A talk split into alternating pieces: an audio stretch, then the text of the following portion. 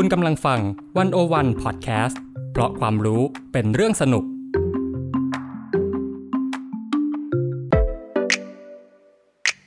One O One In Focus เจาะไฮไลท์เด่น เศรษฐกิจสังคมการเมืองทั้งไทยและเทศ โดยกองบรรณาธิการ The One O One dot world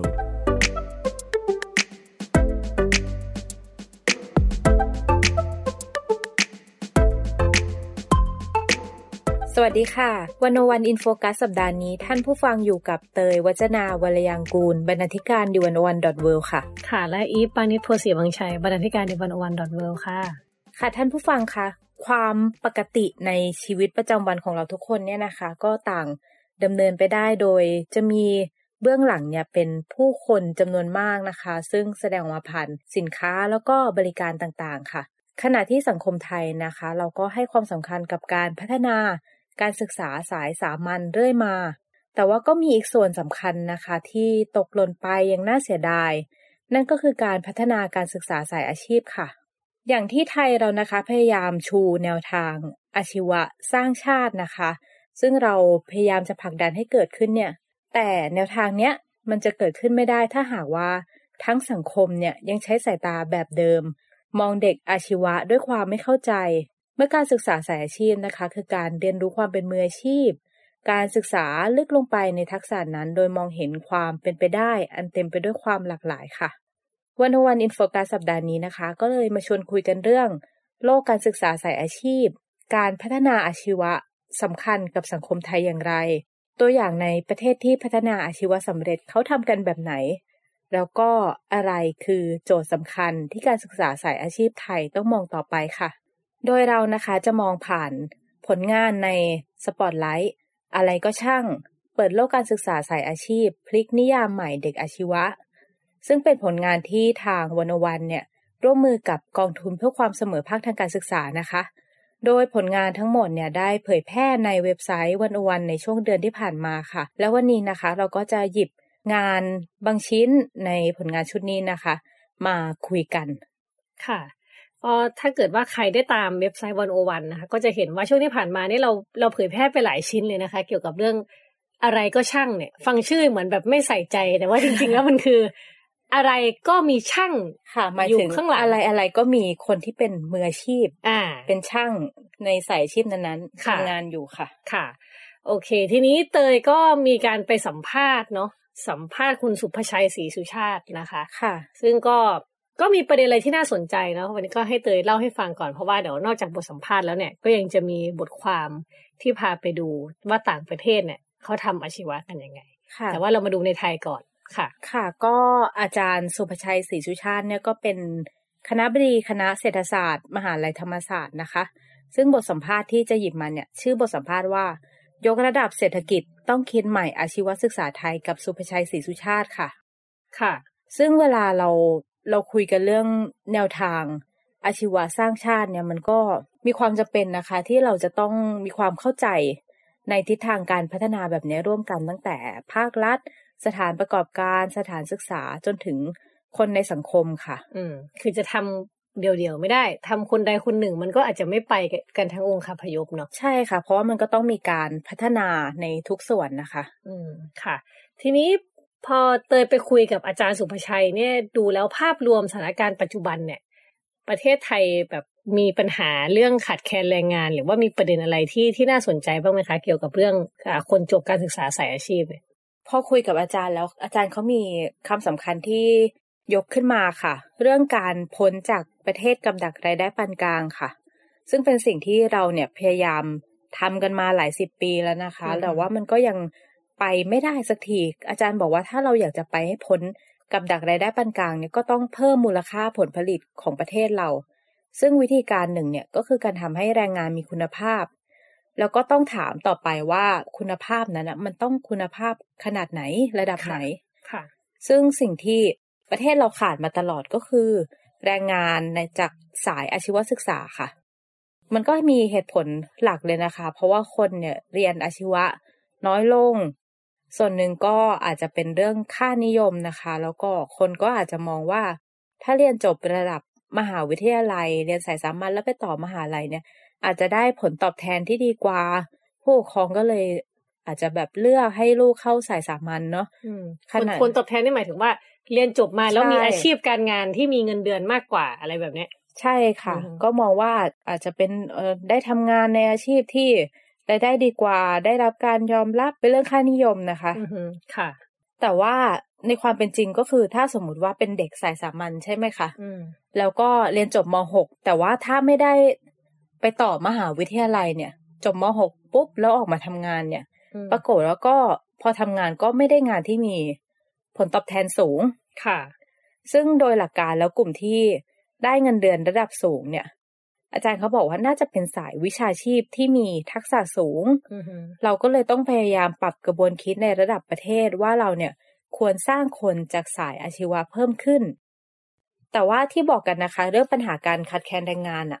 มันอาจจะต้องเจาะจงลงไปให้ชัดเจน เพราะว่ามันอาจจะเกิดความเข้าใจผิด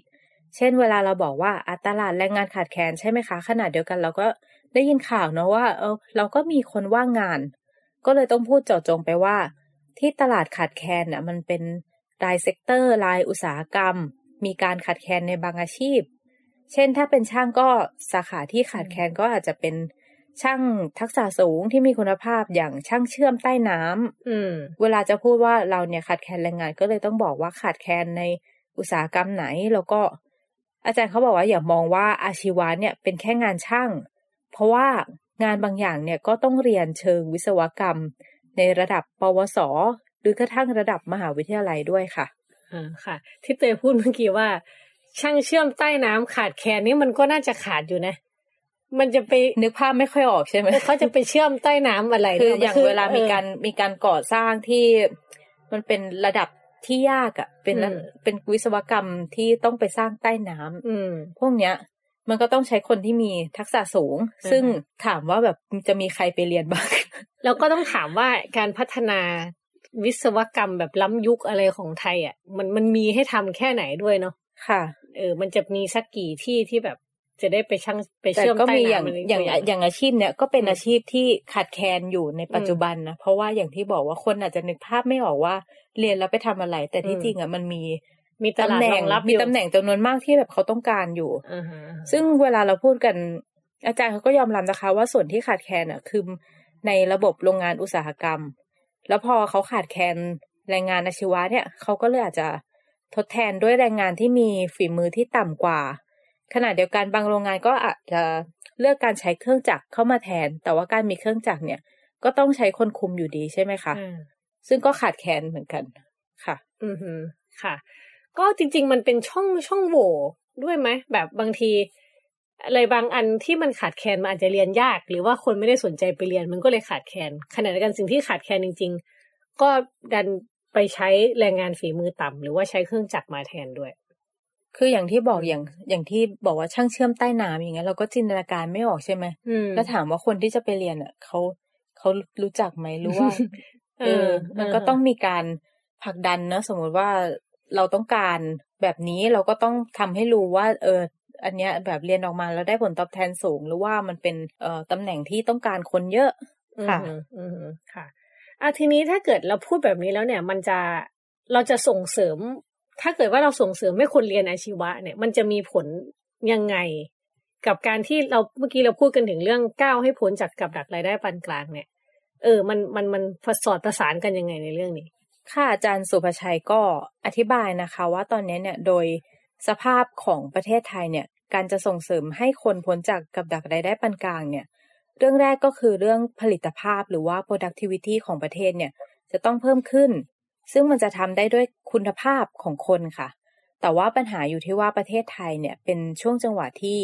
โครงสร้างประชากรไม่เอื้อประโยชน์เหมือนเมื่อก่อนอืมคือต่อไปเนี้ยเราจะมีเด็กน้อยลง แล้วก็ผู้สูงอายุเพิ่มขึ้นอืม แล้วถ้าเราไม่ทำอะไรถ้าไม่มีความเปลี่ยนแปลงเนี่ยคนที่อยู่ในวัยแรงงานอะ จะเริ่มมีสัดส่วนลดลง ซึ่งคนกลุ่มเนี้ยจะต้องไปดูแลเด็กแล้วก็ผู้สูงอายุ แปลว่าจะต้องทำงานหนักกว่าปกติ ไม่อย่างนั้นก็ต้องทำงานที่มีมูลค่าเพิ่มสูงอืมจริง ๆ มันก็เป็นประเด็นเรื่องสังคมเกิดน้อยอายุยืนเนาะใช่ค่ะไอ้สกู๊ปอะไรประมาณนี้วันอวันก็ก็เขียนอยู่เหมือนกันนะคะ เรื่องเด็กไม่ค่อยเกิดใหม่ ผู้สูงอายุมากขึ้นแล้วคนวัยทำงานเนี่ยต้องแบบห่วงหน้าพะวงหลังอยู่ตลอดแล้วพอต้องทำงานหนักมากขึ้นใช่ไหมแต่มันก็มีอีกวิธีหนึ่งก็คือทำงานที่ อะพูดง่าย ๆ คือรายได้เพิ่มขึ้น อืม แล้วก็ถ้ามองในแง่รายได้นะคะ คือถ้าแบ่งแบ่ง sector ของไทยเนี่ยเป็นสามภาคก็คือ มีภาคเกษตรบริการแล้วก็อุตสาหกรรมนะคะอืม sector ที่มันรายได้เฉลี่ยสูงสุดก็คือ sector อุตสาหกรรมค่ะ แต่ว่าคนที่อยู่ใน sector เนี่ยมีจำนวนน้อยที่สุดอืม อาจารย์เขาก็เลยมองว่าเนี่ยโครงสร้างของเราอะ บิดเบี้ยวอยู่ เพราะว่า sector อุตสาหกรรมที่มีผลิตภาพสูงรายได้สูง แต่ว่ามีคนใน sector นั้นน้อยอืมขณะที่ sector เกษตรเนี่ย ที่รายได้น้อยสุด แต่ว่ามีคนอยู่ในนั้นเยอะ ส่วน sector บริการเนี่ย ซึ่งเราก็โดดเด่นนะคะ แต่ว่าพอเกิดโควิด เนี่ย ก็ตายหมดเลยคนแล้วคนกลุ่มเนี้ยก็จะอยู่ในกลุ่มรายได้ปานกลางค่ะ อืมค่ะ ก็ถ้าเราอยากทำให้โครงสร้างเศรษฐกิจไทยแข็งแกร่ง คนมีรายได้สูงเนี่ยก็ต้องทำให้ sector การผลิตเราเพิ่มขึ้น ซึ่งบุคลากรใน sector การผลิตในภาคอุตสาหกรรมที่มีมูลค่าเพิ่มสูง ก็คือการผลิตเชิงกายภาพอืมเชิงกายภาพก็เช่น การผลิตรถยนต์อะไหล่แล้วก็งานทางวิศวกรรมต่างๆ ค่ะ ซึ่งกลุ่มเนี้ยจำเป็นต้องใช้คนในระดับอาชีวะหรือว่ากลุ่มที่ทักษะสูงกว่านั้นอืม แต่บางครั้งเนี่ย กลุ่มเนี่ยเขาก็เลือกใช้คนที่จบระดับมหาวิทยาลัยนะคะ ซึ่งมันอาจจะไม่ได้ตรงกับความต้องการเท่าไหร่อืมเพราะว่าที่จริงอะ sector เนี่ยส่วนใหญ่คืออยากได้ช่างอุตสาหกรรม มากกว่าคนที่จบมหาวิทยาลัย เพราะว่าคนจบมหาลัยอะเอาจริง ๆ ถ้าให้ตรงก็คืออาจจะเป็นคนทำงานออกแบบเชิงระบบหรือว่าออกแบบโปรแกรมต่างๆ มากกว่าที่จะกลายเป็นคนทำงานในลักษณะช่างคนทำงานจริงที่ จบสายอาชีวะค่ะ ซึ่งอย่างที่บอกว่าเราก็ขาดอืมคนส่วนนี้ค่ะ คือเรื่องมันเฉพาะทางเนาะค่ะ เครื่องจงเครื่องจักรอุปกรณ์การทำความเข้าใจอะไรแต่ละอย่างเนี่ยคือต้องมีการเรียนเฉพาะสายมาอืมแต่อย่างที่บอกว่าพอคนมันไม่พอเราก็ไปเอาคนที่จบมหาลัยมาทำงานนี้อืมซึ่งมันก็ไม่ตรงเท่าไหร่ แล้วก็จะมีอีกประเด็นที่ทำให้สายอาชีวะเนี่ย ขาดแคลนก็คือการส่งแรงงานไปต่างประเทศ เพราะอย่างที่บอกว่าพอสายอาชีวะจบมาแล้วเขาเป็นแรงงานที่มีฝีมือใช่ไหมอืมเขาก็สามารถไปทำงานต่างประเทศได้ เช่นก็อาจจะไปไต้หวันเกาหลี หรือว่าญี่ปุ่นค่ะ ก็ทำให้นอกจากว่าจะต้องขัดแคลนจากตลาดภายในแล้วอะอ่าก็ยังถูกส่งออกไปข้างนอกด้วยอ่าค่ะอือหือหือโอ้น่าสนใจนะ คือมันเหมือนยังหาจุดพอดีกันไม่ได้เนาะคือมันเป็นตำแหน่งงานที่ ลักษณะงานที่ขาดแคลนอะแล้วก็อืมเป็นลักษณะงานที่สามารถย้ายไปต่างประเทศได้ด้วย เพราะว่าเขามีเป็นแรงงานที่มีทักษะ อือหือค่ะค่ะ โอเค ทีนี้คือพอพูดแบบนี้เราเราเห็นปัญหาแล้วเนอะแล้วอาจารย์เนี่ยมีข้อเสนอไหมว่า เออแล้วเราจะพัฒนาระบบการศึกษาสายอาชีพเนี่ย ให้ตอบโจทย์กับการที่เราแบบเอออยากพัฒนาประเทศยังไงบ้าง อาจารย์เขาก็มองว่ามันต้องทำกันทุกฝ่ายเนาะอาจจะเริ่มตั้งแต่สถานประกอบการค่ะ ซึ่งอาจารย์เขาบอกว่าสถานประกอบการเนี่ยอาจจะต้องชี้ให้ชัดว่าต้องการคนประเภทไหน เพราะว่าสถานประกอบการเนี่ยอาจจะบอกว่า อ่า เราต้องการอาชีวะ แต่พออยู่ในตลาดแรงงานจริง ๆ แล้วเนี่ย ก็ก็กังวลอีกนะคะ ว่า เอ๊ใช้เด็กอาชีวะเนี่ยจะตอบโจทย์หรือเปล่า ขณะเดียวกันก็มีบางสถานประกอบการนะคะ ที่ก็รู้ตัวนะว่า ต้องการทักษะอาชีวะจริง ๆ เขาก็จะมุ่งรับเด็กอาชีวะไปเลย อืมฉะนั้นเนี่ยสถานประกอบการเลยต้องส่งสัญญาณให้ชัดเจน แล้วอาจารย์เขาบอกว่าไม่ใช่แค่ว่าส่งสัญญาณว่าต้องการจำนวนเท่าไหร่นะคะ แต่ว่าต้องส่งสัญญาณราคาออกมาด้วย ซึ่งก็คือเรื่องค่าจ้างนั่นเอง ซึ่งตรงเนี้ยก็เป็นเรื่องยาก เพราะว่าสถานประกอบการเนี่ยก็ต้องจ่ายตามผลิตภาพให้ได้ ถ้าอืมเด็กอาชีวะคนนี้มีความสามารถสูงกว่าเด็ก มหาลัยเนี่ย สถานประกอบการก็ต้องคิดนะว่า เราจะสามารถให้เงินเขาเพิ่มกว่าที่เป็นอยู่ได้หรือเปล่า อืม ขอแลกเปลี่ยนนิดนึง เพราะว่าก็มีโอกาสทำอินโฟกราฟิกเนาะค่ะ ของนี่แหละเกี่ยวกับเรื่องภาพทำความเข้าใจระบบอาชีวศึกษาไทย แล้วมันก็มีคนสำนักงานสถิติแห่งชาติเนี่ยก็ไปเก็บความต้องการของนายจ้างค่ะ ว่าเขาต้องการคนที่จบอะไรมาอืมทีนี้มันมีมันมีเรื่องที่น่าสนใจมากก็คือ ตำแหน่งช่างเทคนิคอะซึ่งจริงมันก็คือแบบพวกสายอุตสาหกรรมอะไรเงี้ยนะคะค่ะ ปรากฏว่า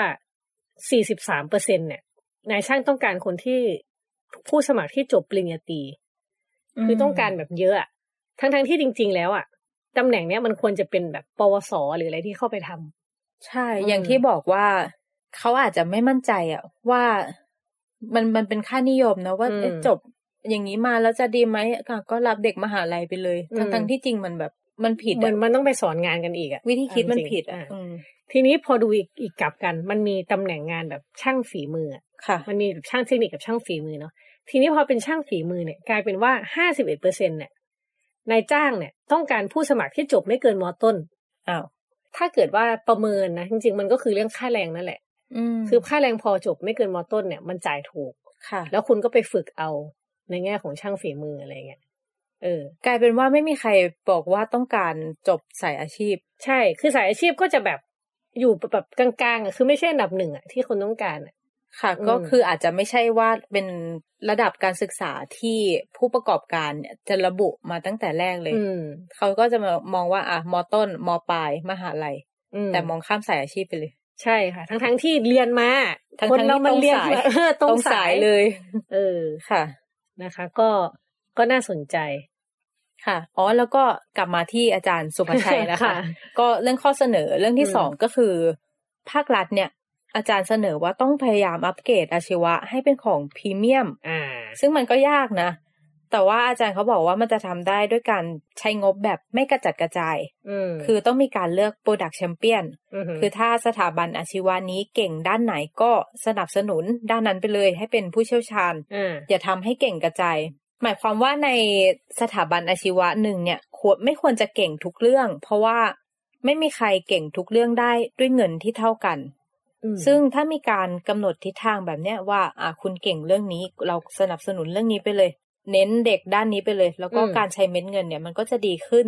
อืมแต่ว่าอาจารย์เขาบอกนะคะ ภาครัฐอาจจะต้องยอมรับว่าสถาบันไหนเนี่ยที่ไม่มีศักยภาพ ก็ต้องยอมปลดซึ่งก็อาจทำได้ยากเพราะว่ามันก็มีเรื่อง เอ่อเรื่องอัตราคนอยู่นะคะ การจะรวมสถาบันเหมือน รวมโรงเรียนมันก็ยากเพราะว่าอย่างที่บอกว่าอย่างพออมันก็มีตำแหน่งเดียวเนอะเอามารวมกันแล้วจะมีพออสองคนได้ยังไงอย่างนี้อืมแล้วอีกเรื่องที่สำคัญก็คือเรื่องการเปลี่ยนค่านิยม หรือว่าทัศนคติของสังคมเรื่องเด็กอาชีวะค่ะ คือถ้าสื่อหรือว่าละครยังโปรโมททุกวันเรื่องเด็กตีกัน พ่อแม่ก็ไม่ส่งไปเรียนอืมค่ะ ค่ะ จริงเรื่องตีกันนี่จะว่าไปก็เป็น เป็นเงื่อนที่ไม่รู้จะแก้ยังไงเหมือนกันในแล้แง่วเป็นภาพจำเป็นเงื่อนที่ใหญ่มาก อืมค่ะ กลายเป็นแบบพอพูดถึงเด็กอาชีวะก็นึกถึงเรื่องตีกันอะไรแบบนี้ใช่ว่แต่อย่างมันมีที่บอกว่าในในสปอตไลท์อะไรก็ช่างเนี่ยที่เราไปทำอะเราไปสัมภาษณ์เด็กอาชีวะที่เขามีแพชชั่นอะเทพเทพๆอะเอางี้ดีกว่าคือเขามีความอืมตั้งใจในในการเรียนแล้วเขาก็มุ่งไปในทิศทางนั้น แล้วก็อืมออกไปประกอบอาชีพที่ประสบความสำเร็จ คืออมว่าเรื่องเด็กตีกันมันเป็นเหมือน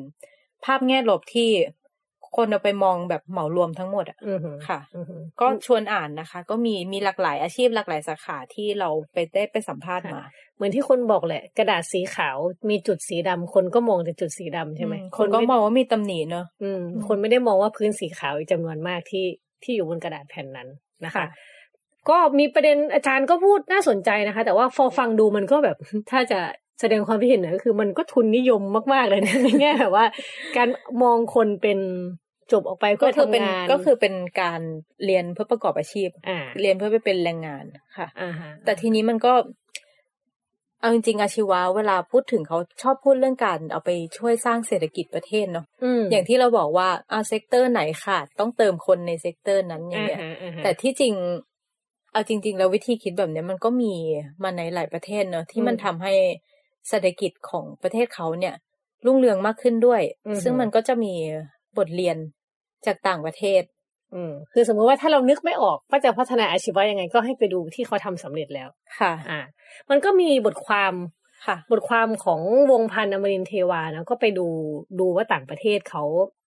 สร้างปั้นอาชีวศึกษากันยังไงนะคะ ชื่อบทความว่า ถอดบทเรียนต่างประเทศไขสูตรสำเร็จปั้นอาชีวศึกษาสู่กระดูกสันหลังสร้างชาติ ค่ะ แค่ชื่อนี่ก็ยิ่งใหญ่เนาะยิ่งใหญ่แล้ว ค่ะ ก็เหมือนที่เราคุยกันเนาะว่าขณะที่ในหลาย ๆ ประเทศเนี่ยอาจจะมองข้ามการศึกษาสายอาชีพเนาะด้วยค่านิยมทางสังคมที่อาจจะว่าเอ้ยการเรียนอาชีวะมันไม่มีศักดิ์ศรีเทียบเท่าการเรียนสายสามัญอะไรเงี้ย หรือว่าอาจจะเป็นเพียงแค่แหล่งรองรับนักเรียนนักศึกษาระดับหางแถวที่ไปไม่รอดกับการศึกษาทั่วไปเท่านั้นนะคะ ซึ่งจริง ๆ ถามว่าสังคมไทยมองประมาณนี้ไหมก็ ก็ยังมีบางส่วนที่มองแบบนี้อยู่ค่ะค่ะ แต่ว่ามันมีประเทศหนึ่งที่โดดเด่นมากอ่าอืมลองทายว่าประเทศอะไร ถ้าเกิดประเทศที่แบบอาชีวะนี่เขาแบบพัฒนาได้ดีมาก ต้องตอบว่าเยอรมัน เพราะว่ารู้เพราะว่าไปคุยกับอาจารย์สุภชัยมาเขาอ่าบอกว่าถ้าให้ยกตัวอย่างก็คือเยอรมนีต้องเยอรลมันใช่ไหมใช่ค่ะ จริงเยอรมันเวลาพูดถึงนี่จะนึกถึงแบบพวกรถยนต์อะไรอย่างนี้ด้วยนะ ใช่ไง เพราะว่าเออนี่ไงเขาเป็นแบบอุตสาหกรรมรถยนต์อืมเขาก็เลยต้องพยายามพัฒนาคนอาชีวะมาเติม อืมฮึอืมฮึค่ะ ก็จริงๆ ในบทความที่วงพันธ์เขียนเนี่ยมันมีหลายประเทศเนาะมีสิงคโปร์อะไรก็มีค่ะแต่ว่าเรายกเยอรมันยกแบบตัวเห็นภาพชัดๆ ตัวท็อปๆมาเลยค่ะอืมค่ะ คือเยอรมันเนี่ยเขาสามารถผลักดันอาชีวศึกษาให้ขึ้นเป็นกระดูกสันหลังแห่งการพัฒนาประเทศเลยนะคะ จนสามารถขึ้นมายืนแนวหน้าของเศรษฐกิจโลกได้เนาะ อย่างที่เรารู้ว่าถ้าย้อนประวัติศาสตร์กลับไปเนี่ยเยอรมันเขาก็มีบาดแผลเยอะเนาะค่ะทางสงสงครามทางอะไรแบบมีมีการสร้างชาติขึ้นมาจากจากซากปรักหักพังพอสมควรหมือนแต่นเขาก็สร้างขึ้นมาได้อย่างแข็งแรงมากอย่างอืมที่บอกโดยเฉพาะด้านอุตสาหกรรมเนี่ยค่ะเขาทำได้ก็เพราะว่าด้วยทรัพยากรคุณภาพจำนวนมาก ซึ่งเป็นผลผลิตมาจากสถาบันอาชีวศึกษานะคะ คือการศึกษาสายอาชีพของเยอรมันเนี่ย ประสบความสำเร็จในการปั้นคนให้เป็นแรงงานขับเคลื่อนเศรษฐกิจของประเทศก็ คือว่าคนที่เรียนจบจากการศึกษาสายอาชีพเนี่ย ได้รับการจ้างงานมากถึงร้อยละ88นะคะ แล้วก็ยังเป็นปัจจัยให้เยอรมันเนี่ย เป็นหนึ่งในประเทศที่มีอัตราการว่างงานต่ำที่สุดในสหภาพยุโรปอืมตัวเลขน่าสนใจนะคะ แล้วเขาทำยังไง ก็เขาให้ความสำคัญกับการพัฒนาหลักสูตรอาชีวศึกษาตามเทรนด์เศรษฐกิจ ก็คือว่าเทรนด์เศรษฐกิจเป็นยังไงเนี่ยพัฒนาหลักสูตรให้มันเข้ากัน ก็คือมีการปรับหลักสูตรอยู่เรื่อยๆ ใช่ไหมค่ะ แล้วเขาก็มีการตั้งกลไกเนาะที่ประกอบไปด้วยทั้งสถาบันการศึกษา สถาบันวิจัย สหภาพการค้าสมาคมธุรกิจ สมาคมวิชาชีพ รวมทั้งรัฐบาลกลางและรัฐบาลมลรัฐก็เหมือนที่อาจารย์พูดเมื่อกี้ว่า มันต้องร่วมกันหลายภาคส่วนอืมดูเขาไปด้วยกันหมดทุกใช่องค์คาพยพคือทั้งหมดเนี่ยค่ะทั้งหมดเนี่ยเขามาระดมสมองแล้วออกแบบหลักสูตรร่วมกันนะ อืมค่ะ เออ คือแบบมาดูเลยอะทำยังไงมันถึงจะจะเข้าเป้าตามเทรนเศรษฐกิจนะไอการพูดคุยเจรจากันเนี่ยเขามีหลายขั้นตอนมาก จนกระทั่งได้หลักสูตรที่ลงตัว แบบตรงต่อความต้องการของทุกภาคส่วนและทุกคนพอใจค่ะ อ่า ก็ออกมาเป็นหลักสูตรพอหลักสูตรดีเป็นไง ผู้เรียนก็มีผลสำลิดที่ตอบโจทย์ ทั้งคุณภาพการศึกษาก็ได้ ตรงกับสภาวะความต้องการแรงงานในภาคเอกชน แล้วก็ยุทธศาสตร์การพัฒนาของรัฐคือได้หมดเลยในทุกระดับค่ะโหดมากเลยนะ เข้าใจว่าจริงๆเบื้องหลังเนี่ยต้องทำงานกันอย่างหนักมากเพราะอย่างที่จะมบอกได้ว่าแบบมันมีหลายฝ่ายมาก ๆ แล้วก็อืมการปรับหลักสูตรอะ ไม่ง่ายนะยิ่งปรับหลักสูตรให้ตรงตามเทรนด์อะอือหือคือเทรนด์มันก็ไปไวเนอะอือหือค่ะ ใช่ค่ะ คืออย่างหนึ่งเนี่ยเขาสำรวจตลาดแรงงานอยู่ตลอดอะ ก็คือทำวิจัยลงสำรวจภาคส่วนบริษัทห้างร้านบริษัทจัดหางาน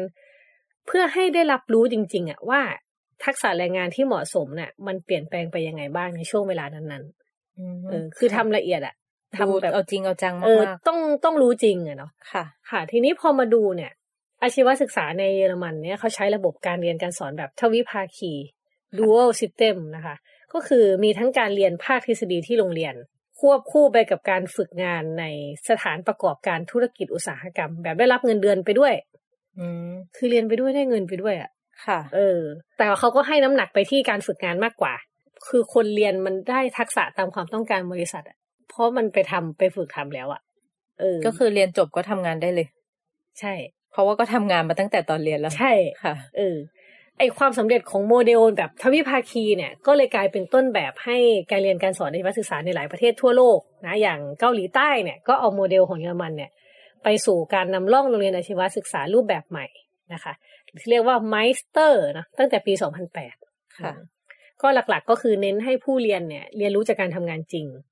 ควบคู่ไปกับการเรียนที่โรงเรียน คือบางทีไม่ใช่แบบว่ามานั่งแบบ สิบคนรุมกันแบบคอมเครื่องเดียวอะไรแบบเงาเงาๆอะแล้วแบบนึกออกไหมแล้วมันไม่ได้ทำจริง ๆ มันก็ไม่รู้มันต้องลงมือทำเนอะการเรียนแบบเนี้ยที่มันเป็นสายใช่อาชีพลงมือทำแล้วไปอยู่ในสภาพแวดล้อมที่ทำงานจริง ๆอะแล้วก็ได้รู้ด้วยว่าโรงงานอ่าอะไรเงี้ยเทคโนโลยีมันมีการอัปเดตถึงไหนแล้วอืมที่จริงในไทยก็มีการพยายามสนับสนุนเรื่องหลักสูตรทวิภาคีแบบนี้นะคะ แต่ว่าอย่างที่บอกว่ามันต้องได้รับความร่วมมือจากภาคเอกชนด้วย อือหืออือหือค่ะ ก็อันนี้ก็เป็นประเด็นเลยไอ้เรื่องความร่วมมือจากภาคเอกชนเนี่ยค่ะเอ่อของเยอรมันเนี่ย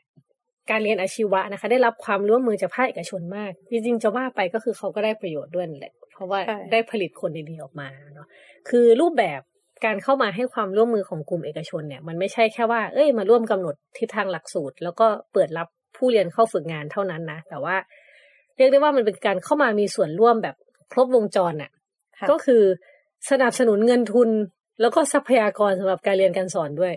มคือเอากับเขาสิสำคัญเลยเงินทุนเนี่ยเออ แล้วก็สนับสนุนเชิงเทคนิคความรู้การให้คำปรึกษา พอทำแบบนี้เนี่ย มันก็ช่วยให้สถาบันการศึกษามีเงินทุน แล้วก็ทรัพยากรมากขึ้นนะคะ ที่จะดำเนินการและพัฒนาคุณภาพการศึกษา ก็คือเอาจริงมันไม่ได้เป็นภาระของรัฐหรือผู้เรียนอย่างเดียว ค่ะ เอกชนเข้ามาช่วยด้วยอืมเพราะว่าในอนาคตยังไงเขาได้ประโยชน์อยู่แล้วเขาเขาอยากได้คนเนาะอะ ขณะเดียวกันเนี่ยเนาะการเข้ามาของสถาบันเอกชนเนี่ยยังสามารถสร้างแรงจูงใจนะคะ ให้เยาวชนเนี่ยหันมามองสถาบันอาชีวศึกษามากขึ้นเนาะไม่ว่าจะแบบเออต้องการให้การสนับสนุนทุนการศึกษาสำหรับนักเรียนนักศึกษา แล้วก็การทำสัญญารับนักเรียนที่เรียนจบเข้าทำงานตามโควตาอืมคือฟังมีดูอืมภาคเอกชนเขาทำเยอะนะทำเยอะทำเยอะอืมให้ทุนแล้วก็ ให้คำปรึกษามีการแบบช่วยพัฒนาเทคนิคความรู้แล้วอะแล้วภาครัฐเขาทำอย่างยังไงบ้างคะภาครัฐก็ทำเหมือนกันทำไมค่ะดูอบอุ่นเนี่ยดูแบทุบกคนช่วยกันเออดูแบบมีคนอบกอดในการเรียนหนังสือมากค่ะ ก็อย่างที่บอกว่า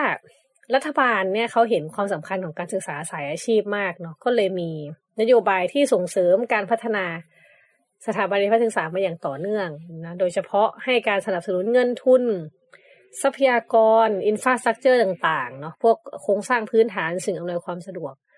ให้สถาบันศึกษาเนี่ยทันสมัยนะคะอย่างถ้าในเยอรมันที่เราคุยกันเนี่ยก็คือ ภาครัฐเนี่ยเป็นผู้แบกรับค่าใช้จ่ายกิจการภายในโรงเรียนหลายด้าน ตั้งแต่การบริหารโรงเรียน เงินเดือนครู การฝึกหัดครู การก่อสร้างปรับปรุงอาคาร แล้วก็การจัดหาอุปกรณ์การเรียนการสอนคือทุกอย่างอะอืมเออ แต่สิ่งสำคัญของ สายอาชีพเนี่ยมันคือเรื่องการพัฒนาทักษะเนาะซึ่งอืมอย่างที่บอกว่า ตัวหลักสูตรเนี่ย มันก็ต้องมีการอัปเดตความรู้เรื่อยๆเนาะอืม ใช่ค่ะ ก็เยอรมันก็เหมือนเดิม เหมือนรู้เหมือนรู้ทันปัญหานะคะค่ะเขาก็มีโปรแกรมอ่า c v e t นะ Continuing Vocational Education Training นะคะ ก็คือสำหรับแรงงานที่เรียนจบจากการศึกษาสายอาชีพ แล้วก็มีประสบการณ์การทำงานมาได้ระยะหนึ่งและ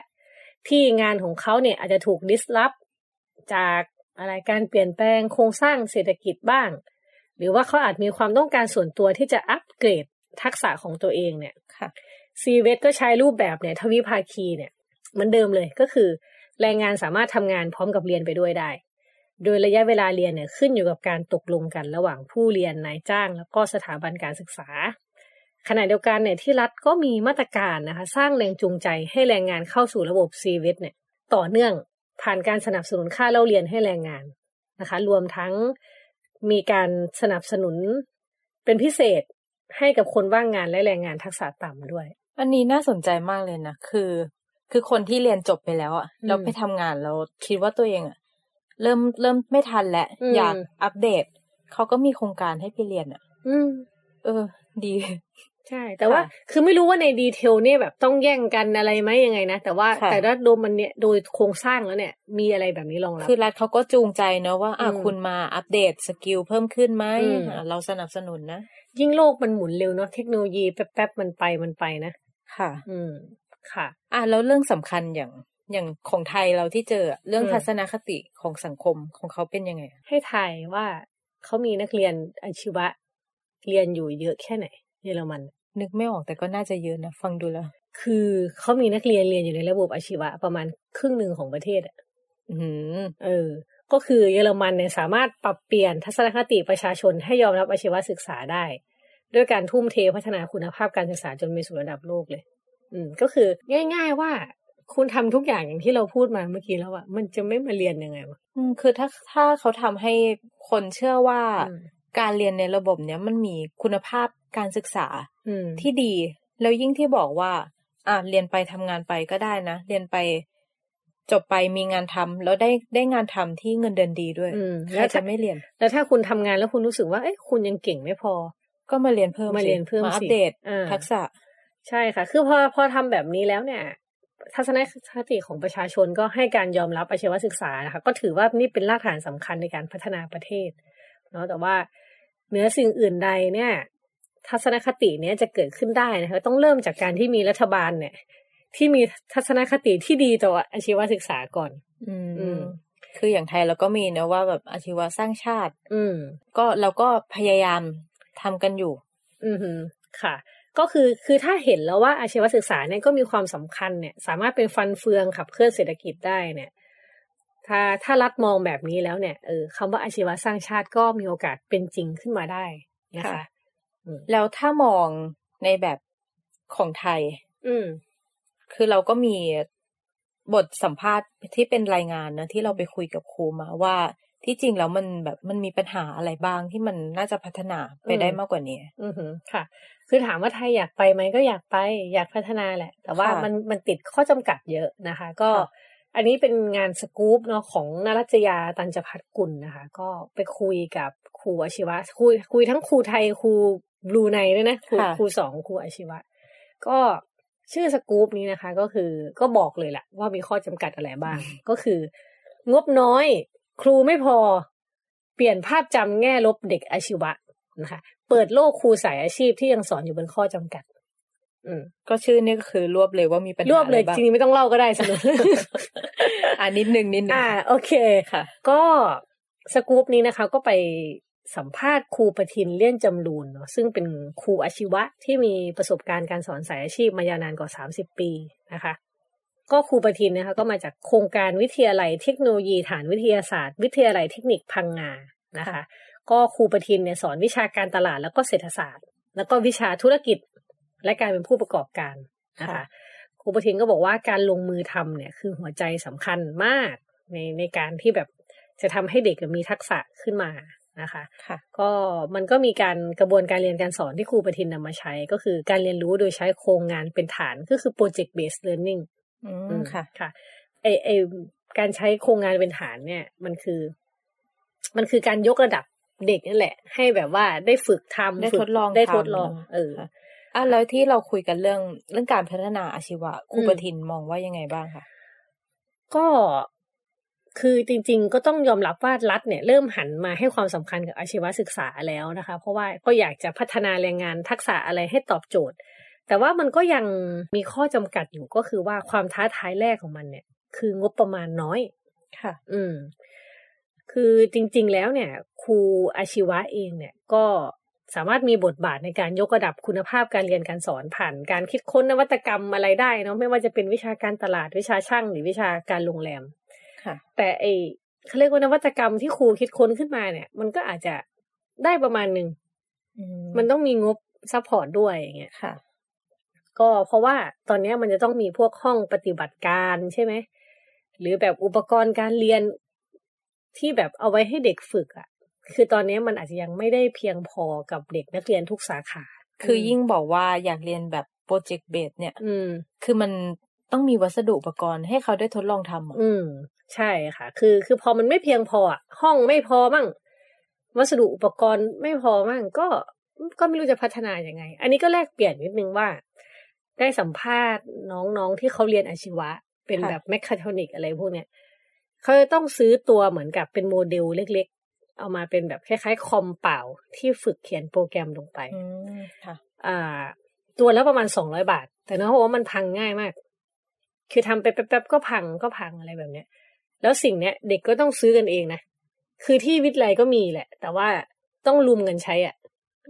เออ ส่วนมากก็เลยซื้อกันกันมาใช้เองดีกว่า แต่แบบนึกออกไหมว่าอะไรแบบเนี้ยมันมันก็เป็นอุปกรณ์ที่ราคาอืมสูงเนาะถ้าเขายังเรียนอยู่แล้วเขาไม่มีรายได้ ใช่ แล้วคิดภาพว่าสองร้อยบาทแบบไม่ใช่ทีเดียวจบเทอมนะ ต้องซื้อเรื่อยๆ ซื้อเรื่อยๆอะเออ มันมีดีเทลเยอะอยู่ไอ้เรื่องวัสดุอุปกรณ์ห้องปฏิบัติการอะไรเงี้ยค่ะ ซึ่งนี่แหละก็เป็นประเด็นว่างบน้อยค่ะ อืม แล้วมีโจทย์อื่นอีกไหมคะ เรื่องการพัฒนาอาชีวะไอความท้าทายที่สอง เนาะอันแรกคือเรื่องงบน้อยใช่ไหมอีกค่ะความท้าทายที่สำคัญมากเลยคือ ครูอืมครูไม่พอค่ะ อืม คือครูประทินเนี่ยให้สัมภาษณ์ว่า ถ้าถามว่าครูสายอาชีพเพียงพอไหม ต้องบอกว่าไม่พอแน่นอนนะคะ สายอาชีพประสบปัญหาขาดแคลนครูอย่างมาก ต้องใช้วิธีการจ้างครูอัตราจ้างมาสอน ครูอัตราจ้างก็คือไม่ไม่ได้เข้าเป็นแบบคล้ายๆกับไม่ได้บรรจุอะค่ะ อืม ซึ่งค่าตอบแทนเนี่ยก็ไม่มากพอที่จะดึงดูดครูเก่งๆ มาสอนได้ ก็เลยกระทบต่อคุณภาพของเด็กอาชีวะที่จบออกมาด้วยค่ะนะคะ แล้วปัญหาหนึ่งสำคัญคือครูอาชีวะทำงานเยอะมาก จริงๆไม่ใช่แค่ครูอาชีวะหรอกครูทั่วไปก็ทำงานเยอะ ก็ครูทั้งระบบการศึกษา คือทำงานเยอะนี่ก็คือ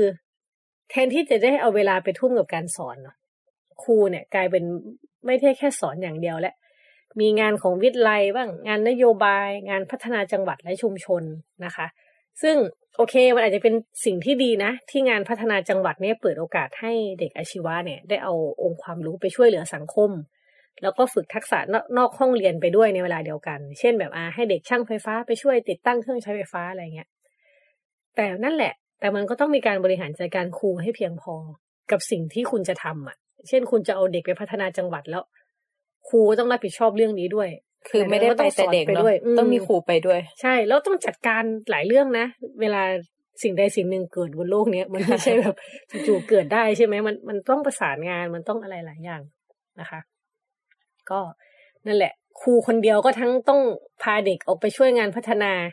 แล้วก็ต้องติดสอนนักเรียนอีกกลุ่มด้วยค่ะเออแล้วก็น่าจะต้องมีงานเอกสารด้วยนะใช่คือตามปกติ ในความเป็นจริงมันแบบมันยุบยับมากเลยค่ะ ปัญหาเนาะครูก็ทั้งครูไม่พอหนึ่งแล้วก็งานเยอะอืมค่ะ เอาจริงๆปัญหาครูอาชีวะนี่อาจจะสังคมเราอาจจะยังพูดกันไม่เพียงพอเนาะอืมแล้วก็อย่างครูอาชีวะที่จริงเขาต้องมีทักษะใช่แบบเฉพาะทางที่ลงลึกเนาะแล้วก็อืมอย่างที่บอกว่า โลกมันเปลี่ยนแปลงมันมีการอัปเดตเรื่อยๆ แล้วอืมการแล้วการพัฒนาครูแบบนี้เขาทำกันยังไง คือก็เหมือนเตยว่าเนาะจริง ๆ อะ ครูสายอาชีพอะ ก็ควรจะต้องเคยทำอาชีพนี้นึกออกไหม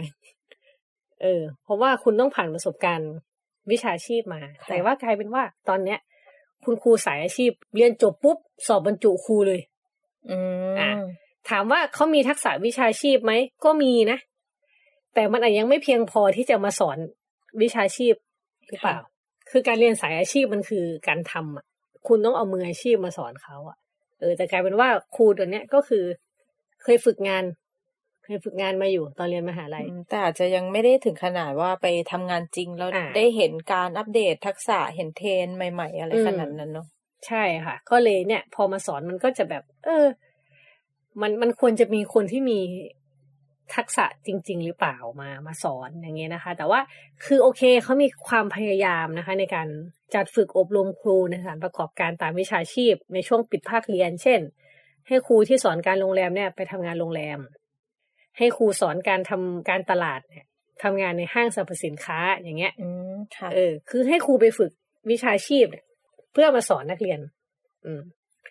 แต่ครูประทิงก็บอกว่ามันจะดียิ่งไปกว่านั้น ถ้าเกิดครูประกอบอาชีพที่ตัวเองสอนน่ะ ควบคู่ไปกับการเป็นครูด้วย คือทำสองอาชีพ ค่ะ แต่วันนี้อาจจะไม่ไหวหรอกถ้าเรายังต้องไปติดต่อประสานจังหวัดเหมือนเมื่อกี้ที่เราพูดถึงเนกอะไหมค่ะ เออ ค่ะ ก็นอกจากนี้ อืม ภาระของครูอาชีวะ อย่างที่บอกว่า คือสังคมเนี่ยก็มองว่าเด็กอาชีวะอืมตีกันหรือว่าเป็นเด็กเกเรอืมพวกเนี้ยครูประทินเขามีคำแนะนำไหมว่า มันเป็นยังไงมันมันรับมือยังไง หรือที่จริงสังคมจะลบภาพจำพวกนี้ได้ยังไง อืม ก็เอาเอาที่ครูประทินพูดเนาะครูประทินก็บอกว่าจริง ๆ ครูอาชีวะเนี่ยต้องเปลี่ยนบทบาทจากการเป็นผู้สอนเนี่ย ไปเป็นผู้อำนวยความสะดวกในการเรียนรู้ ก็จริงๆ ถ้าจะให้สังคมเปลี่ยนมุมมองต่อเด็กอาชีวะเนี่ยก็ไม่ใช่เรื่องง่ายเท่าไหร่นะคะ เพราะว่า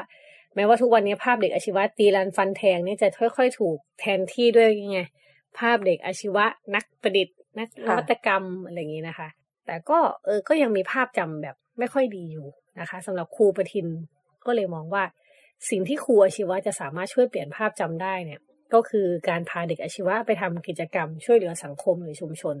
ค่ะ คือครูประทินบอกว่าการที่ชุมชนได้เห็นเด็กอาชีวะ ลงไปทำกิจกรรมดีๆ ช่วยก่อสร้างบ้านให้กับผู้ประสบภัย หรือว่าลงไปช่วยสอนวิชาชีพในชุมชนเนี่ย จะค่อยๆทำให้สังคมรู้ว่าจริงๆ แล้วเด็กอาชีวะเป็นยังไง